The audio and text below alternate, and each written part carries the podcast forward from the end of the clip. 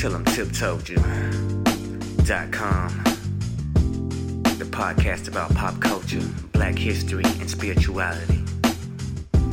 Yeah, it's about to be a great vibe. Doctor Tip, gonna take it away. Tillem Tip Told You.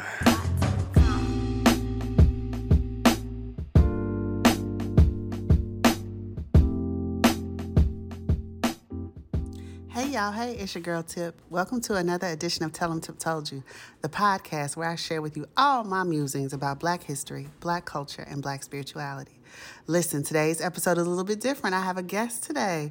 So I'm going to hold off on giving you my ideas and thoughts about Sidney Poitier, Betty White, Bob Saget, and what their, you know, the old people say deaths come in threes.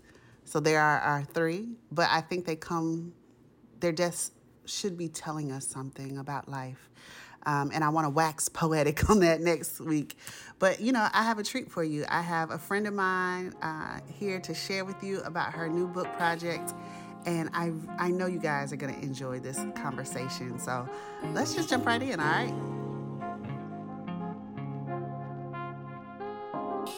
I want to thank Christina Hamlet for joining us today. I'm so excited, Christina, to see you and to have you here. Now, I'm, I'm selfish because y'all don't see the image, but at least I have her on my screen. And I have it on good faith that she's going to have the video on her website. But thank you for joining us today. Thank you for having me, Tiffany. I'm so happy to be here. I want to give y'all a backstory of how Christina and I met. And then we're going to jump into my favorite piece in the book. Um, so Christina and I met at the, the University of Alabama in Tuscaloosa. And I think that was in twenty eighteen. Both of us were part of Robin Boyd Lauren's, um, what was it called? The uh, digital storytelling? Yeah, this digital storytelling project for women. I uh, think storytelling project for women. Ah, you're right. I don't have the whole title down either way. I thought I did. Um, I now I don't think I do. People. Uh, we were. Yes. Um, but it ended up being, so it was supposed to be, for me at least, it was supposed to be this uh, workshop to facilitate my methodology of storytelling and my pedagogy and learn some techniques and tricks for digital storytelling. And it ended up being so much more. It ended up being a spiritual tr- retreat, a conversion, a baptism, all of the above, a reunion of people who had never met, but f- it felt like a reunion.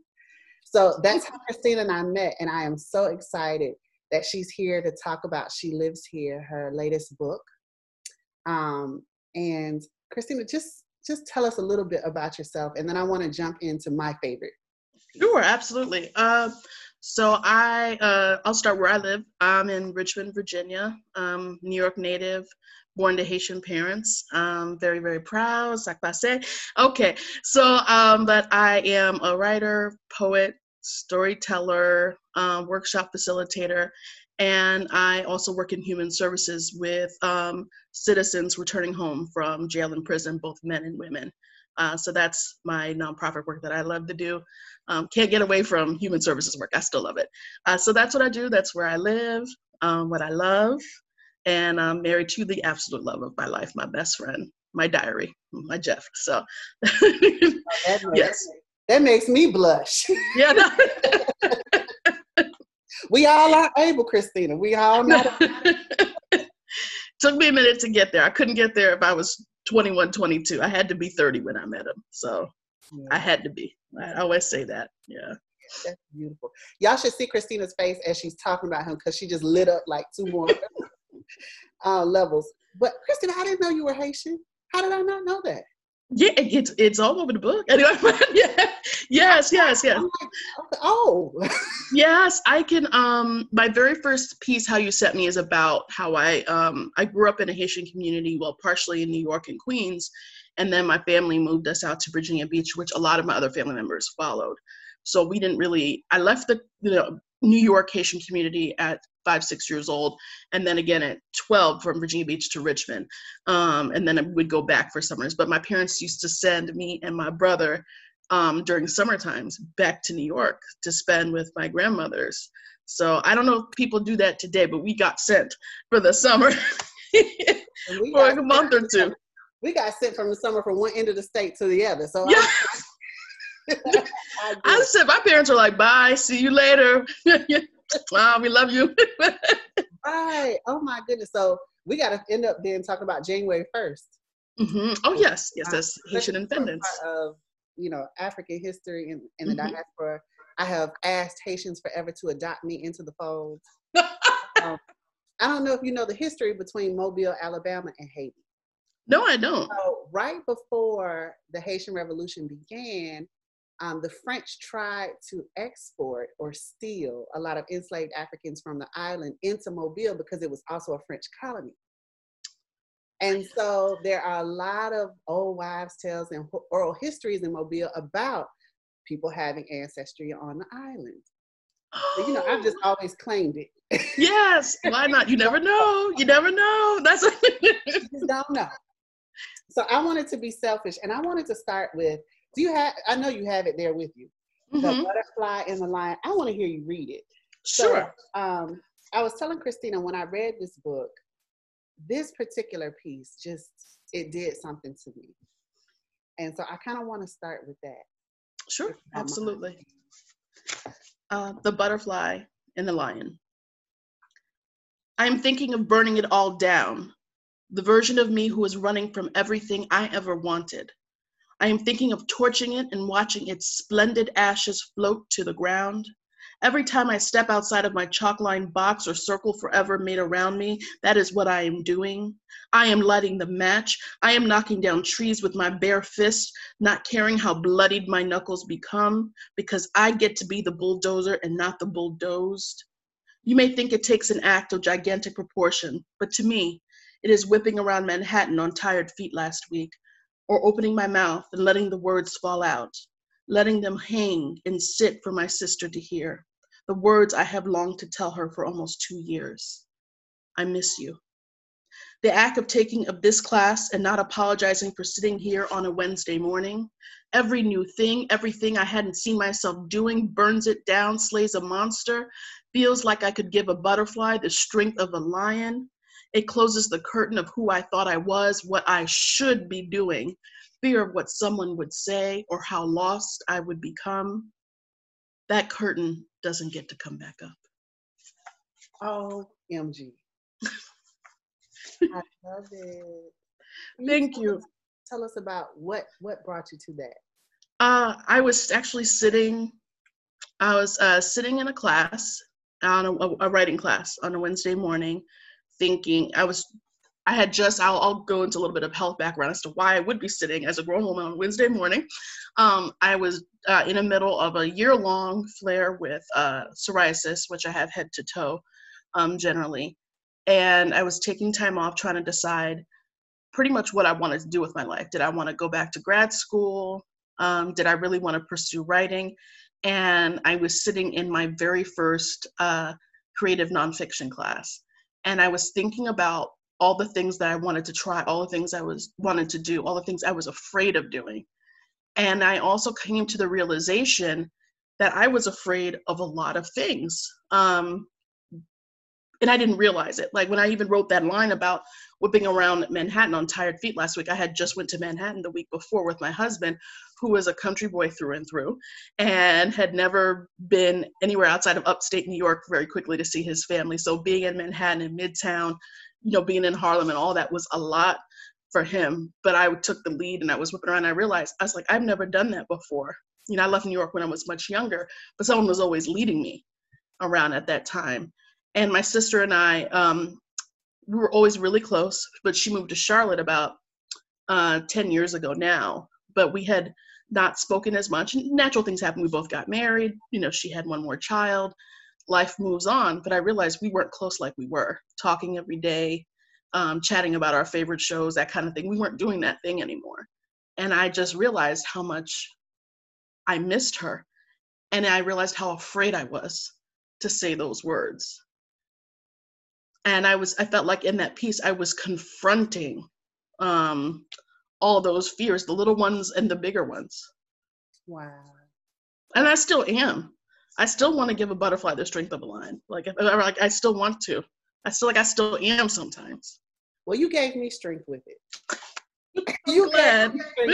I was telling Christina, you know, when we were in Tuscaloosa, the, the idea was to leave there with a project. And mm-hmm. some of you uh, who listen to the podcast faithfully have heard me talk about the book that just won't come. Mm-hmm. And a lot of it is related to imposter syndrome and fears about being a certain kind of transparent. Mm-hmm. Um, and you you wrote, I, I read that you uh, said that you wrote the Unzipped collection without fear. Mm-hmm. And maybe that's why that piece appeals to me that way. Can you talk mm-hmm. about, because it's something so many Black women face, sure. especially Black women writers. Yes. Can you talk about tackling fear when you're coming Yes, off? absolutely.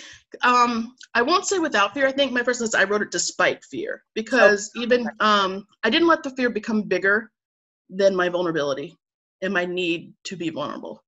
And it was a raw, strong urge that I had been I want to say harboring. Um, and I think, uh, I mean, we're still in the pandemic. Well, I will say at the first height of the pandemic, I will say that's the way to, for me to properly categorize it, because it's not a past thing at all. Um, I felt like we're inside and all these feelings kept bubbling up, and it was just rage, embarrassment, fear, all the things I was scared to talk about. Mm. Um,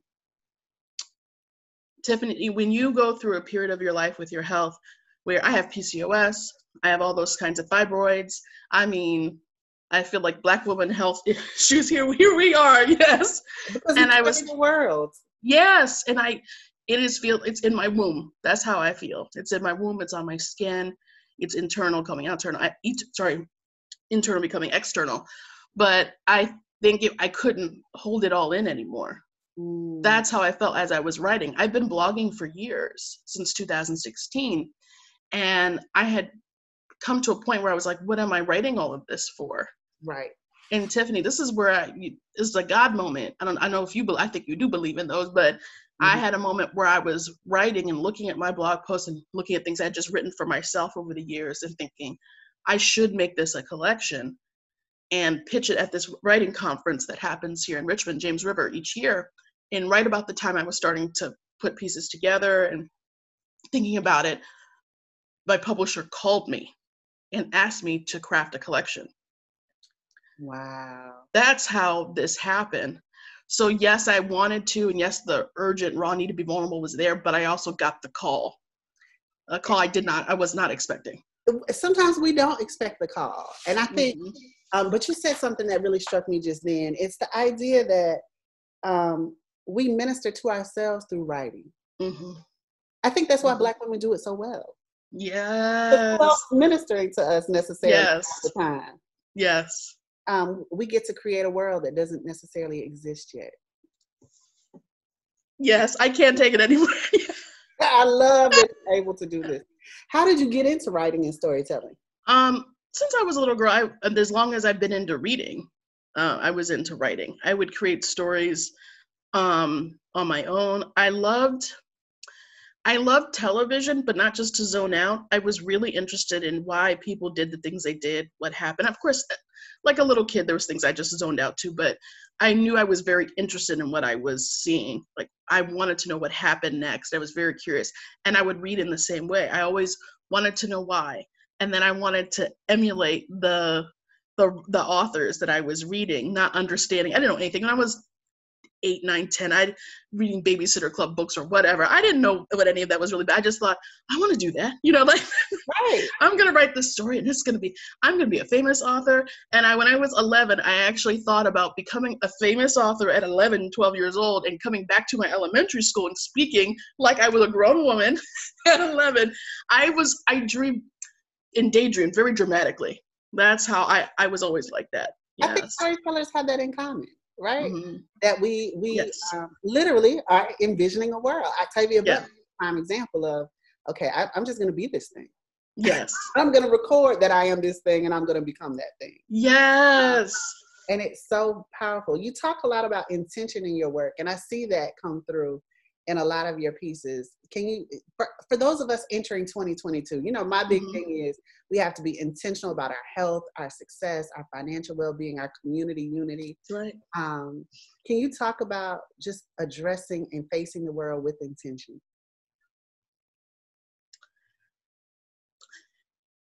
I think if you, I'll go with what's kind of coming off out of the top of my head. I feel like if you don't, then you're kind of letting life happen to you. And whether you realize it or not, you are making a choice by letting life happen to you. So I feel like intention is just the flip side of that. You are choosing, you're choosing. You are consistently and with consciousness making choices about your life, about the decisions you make, about all the things you're talking about, your mental health, your physical health, you know, your spirituality, how you choose to spend your time, who you choose to spend your time with. It's it's making your life happen. You may not know the end result, um, because sometimes it's one of those things like, if you want to make God laugh, you know, make tell him your plans. But yeah, but sometimes he's he's not laughing. He's I believe he's cheering you on, saying, "Yes, my daughter, yes, my son, this is exactly what you're supposed to be doing. You're listening to me." That's beautiful. That's beautiful. Thank you. And it brings me back to the butterfly and the lion, that there is this decision that we make to move forward despite everything. Mm-hmm. Um, sometimes our biggest obstacles can be ourselves, and it requires real strength to overcome that. So mm-hmm. again, I just want to thank you so much for that. Uh, speaking of real strength, though. I, when I read that you do strongman competitions, what is that, Christina? Get into that. That's so. That's further inspiration. Okay. Well, uh, how'd you get into that? Okay, so I was at. It starts at a conference. So um, for a few years, I went to this conference called uh, the Summit of Greatness in Columbus, Ohio. This podcast host, excuse me, Lewis Howes is you know, does it all out in L A, and but he's from Columbus, so he decided to start a conference in the Midwest where he was from and bring speakers out there. And I said, you know what? I had enrolled in his um, Greatness Academy when I was just in two thousand sixteen. I was trying to figure out what I wanted my goals to be, and I said, okay, um, I'll go to this on a whim. I'm I'm terrified. Um, I had actually never taken, done an event, gone to an event by myself. So that's what I did. And I started loving it. So the last event I went to, I was at um, a dinner, and this guy came up to me and we just started chatting about our lives. And he told me about his podcast, and we very much connected. And then one day I listened to his podcast interviewing um, Joe DeSena. He is the leader of um, Spartan races. And I'm listening to my friend Jonathan talk about uh, uh, interviewing Joe, and this great interview happens, and Joe offers all Jonathan's listeners a free pass to complete the trifecta, which is three Spartan events within one year. And he would, Joe DeSena would cover it for Jonathan's listeners, whoever wanted to try. So I listened to it. I congratulated Jonathan in an Instagram comment, and Jonathan said, "Are you in?" And I was like, ah, in my head, I'm almost laughing. And I was like, don't you know she has lots of meats on her bones? And I just, but I, something in me said, let me get back to you. And I want to say that day or the next day, I called my gym and I asked to speak with a trainer who had done obstacle course events. So I could see, okay, if I could give this six months to train intensely, could I really do this? Met up with the trainer. She did this um, head to toe th- um, uh, exam of some sort where, and she saw my muscle content was very high. And she said, I know you're training for Spartan, you have your mindset on this, but have you ever thought about strongman? And I said, no, what is that? And so she explains, I didn't even know what it was. So she was also into bodybuilding, this, I mean, muscular, just blonde, black, masculine girl, like just really like, and everything, you know, she's just like, I mean, amazing. So she's like, this is what I want you to do. Just consider it. She's like, you have the muscle in your body. Just train. So I started training three times a week. And then on one day, towards the end of the week, I would do yoga to stretch my body out, hot yoga. And then I went, did an extra specialized uh, class and decided to sign up for my very first strongman competition. And that was um, last year in March of twenty twenty. So there I was at thirty-nine, never played a sport in my life. I had only run ten Ks or five Ks now and again. Loved to do, go to dance classes and water aerobics now and again, but not an athlete by any stretch of the imagination. And here I was. You were. Yes, at thirty-nine. in all my two hundred and boop, boop, boop, boop, boop pounds, ready to lift and pull and all that thing. And I, the first time I, I have a piece in the book, I think you probably read, called "I'm Athlete Ready," mm-hmm. where I talk about that feeling where you're not, as a Black woman in your late thirties, you're not supposed to, no one comes up to you and say, okay, athlete, unless you've already been doing it for a long time and that's how people know you. Um, it's all the other things they expect from us. Right. Yeah. So that's what I started doing. I, I trained again this past, I couldn't compete again because of um, COVID, um, the rest of twenty twenty. Um, this past summer, um, here I was masked up training again. I got to pull a truck for the first time. Um, Get out of here. I love no, are you, yes, you'll, if you go on, you go on Instagram or whatever, you'll see the video. Me and another girl were pulling a truck and then we push it all the way back, um, together. But yeah, that's, that was my first experience ever pulling, um, cars. And it was so much fun. So much fun. Do y'all hear how inspirational Christina is? Like every, every question I'm asking, I'm like, oh, I got to do that. I can try that. Yes. But something that really important to me that, that links all of this together. And it's mm-hmm. the idea that we can choose to be whoever we want to be. And I don't think it's a coincidence that we're recording on the second day of Kwanzaa, Kujichagulia, self-determination. Mm-hmm. We can define ourselves for ourselves by ourselves. That's right. Mm-hmm. Um, and the definition of what an athlete is, I don't think often we get, like you said, we get the opportunity to think of ourselves that way. Or even That's to right. think about, I can be an athlete. Let me start. Mm-hmm. No, it's not too late. And no. That's beautiful. Um, that complete ownership over your health. I love that you were able to speak to another Black woman and she's mm-hmm. able to say to you, hey, did you know you, you are this strong? Mm-hmm. Like we we never, well, let me let me speak for myself. I don't like to put things sure. on people. It's very difficult to find a doctor who will look at a woman who weighs two hundred mm, mm, something. Yeah. And them say, you have this strength. Right. Because the conversation is always, this is the deficiency. Mm-hmm. Never, this is the strength in your your body. And this is mm-hmm. what we can do to celebrate that strength. So thank you for that. But that complete ownership mm-hmm. brings me to another question I wanted to ask you. Um, you wrote that, a, this is from your, well, your eleven-year-old diary or journal, mm-hmm. that you always wanted to be a virgin. Mm-hmm. And I want to ask you two questions. Number one, since you're married, I'm I'm probably going to say that that didn't come true. No, it did not. Thankfully. But number two, because I think there's something there in an eleven-year-old mind that says this may be the best way for me to be. Can you talk about that? Yeah. I, I talked about earlier about how dramatic I was. Mm-hmm. Uh, I thought I was going to be, and I wrote about it in, in the piece called The Cottage. I thought when I was that young, that I was going to be on my own. I would grow up to be on my own in a cottage. I always pictured it. Uh, I would said the word, the state Vermont, even though I'd never been, I didn't know anybody from Vermont. I said, I'm going to be in Vermont and I'm going to be in my little cottage in the woods. I don't even particularly love being in the woods, but in my head, that's where I was going to be. And I was going to be hunched over a computer, or I think I had a typewriter in my mind, or I was writing in a notebook. And I would literally envision like a quill pen. I would take it back centuries for no reason. And I sometimes I would have a shawl over my head. And I used to be obsessed with eating grapes. Okay.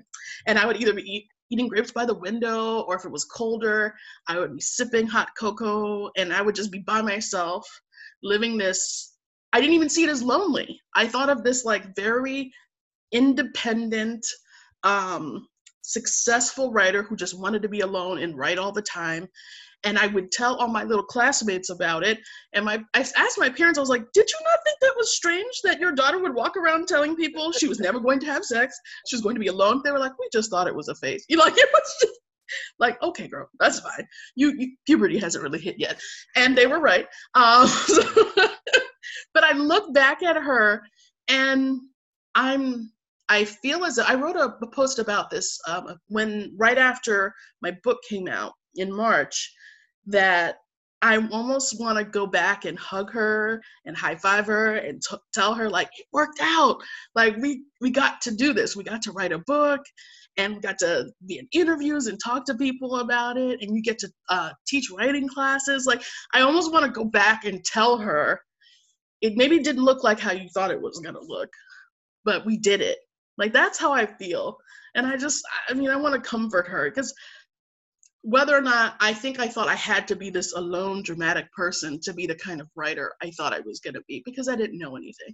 And that's what it's fed to us, right? It's kind of fed to us, like, because mm-hmm. when you were describing the scene, I'm like, oh yeah, I know exactly what you're talking about. Yeah. I think all little Black girls grow up, that want to be writers at least. Right.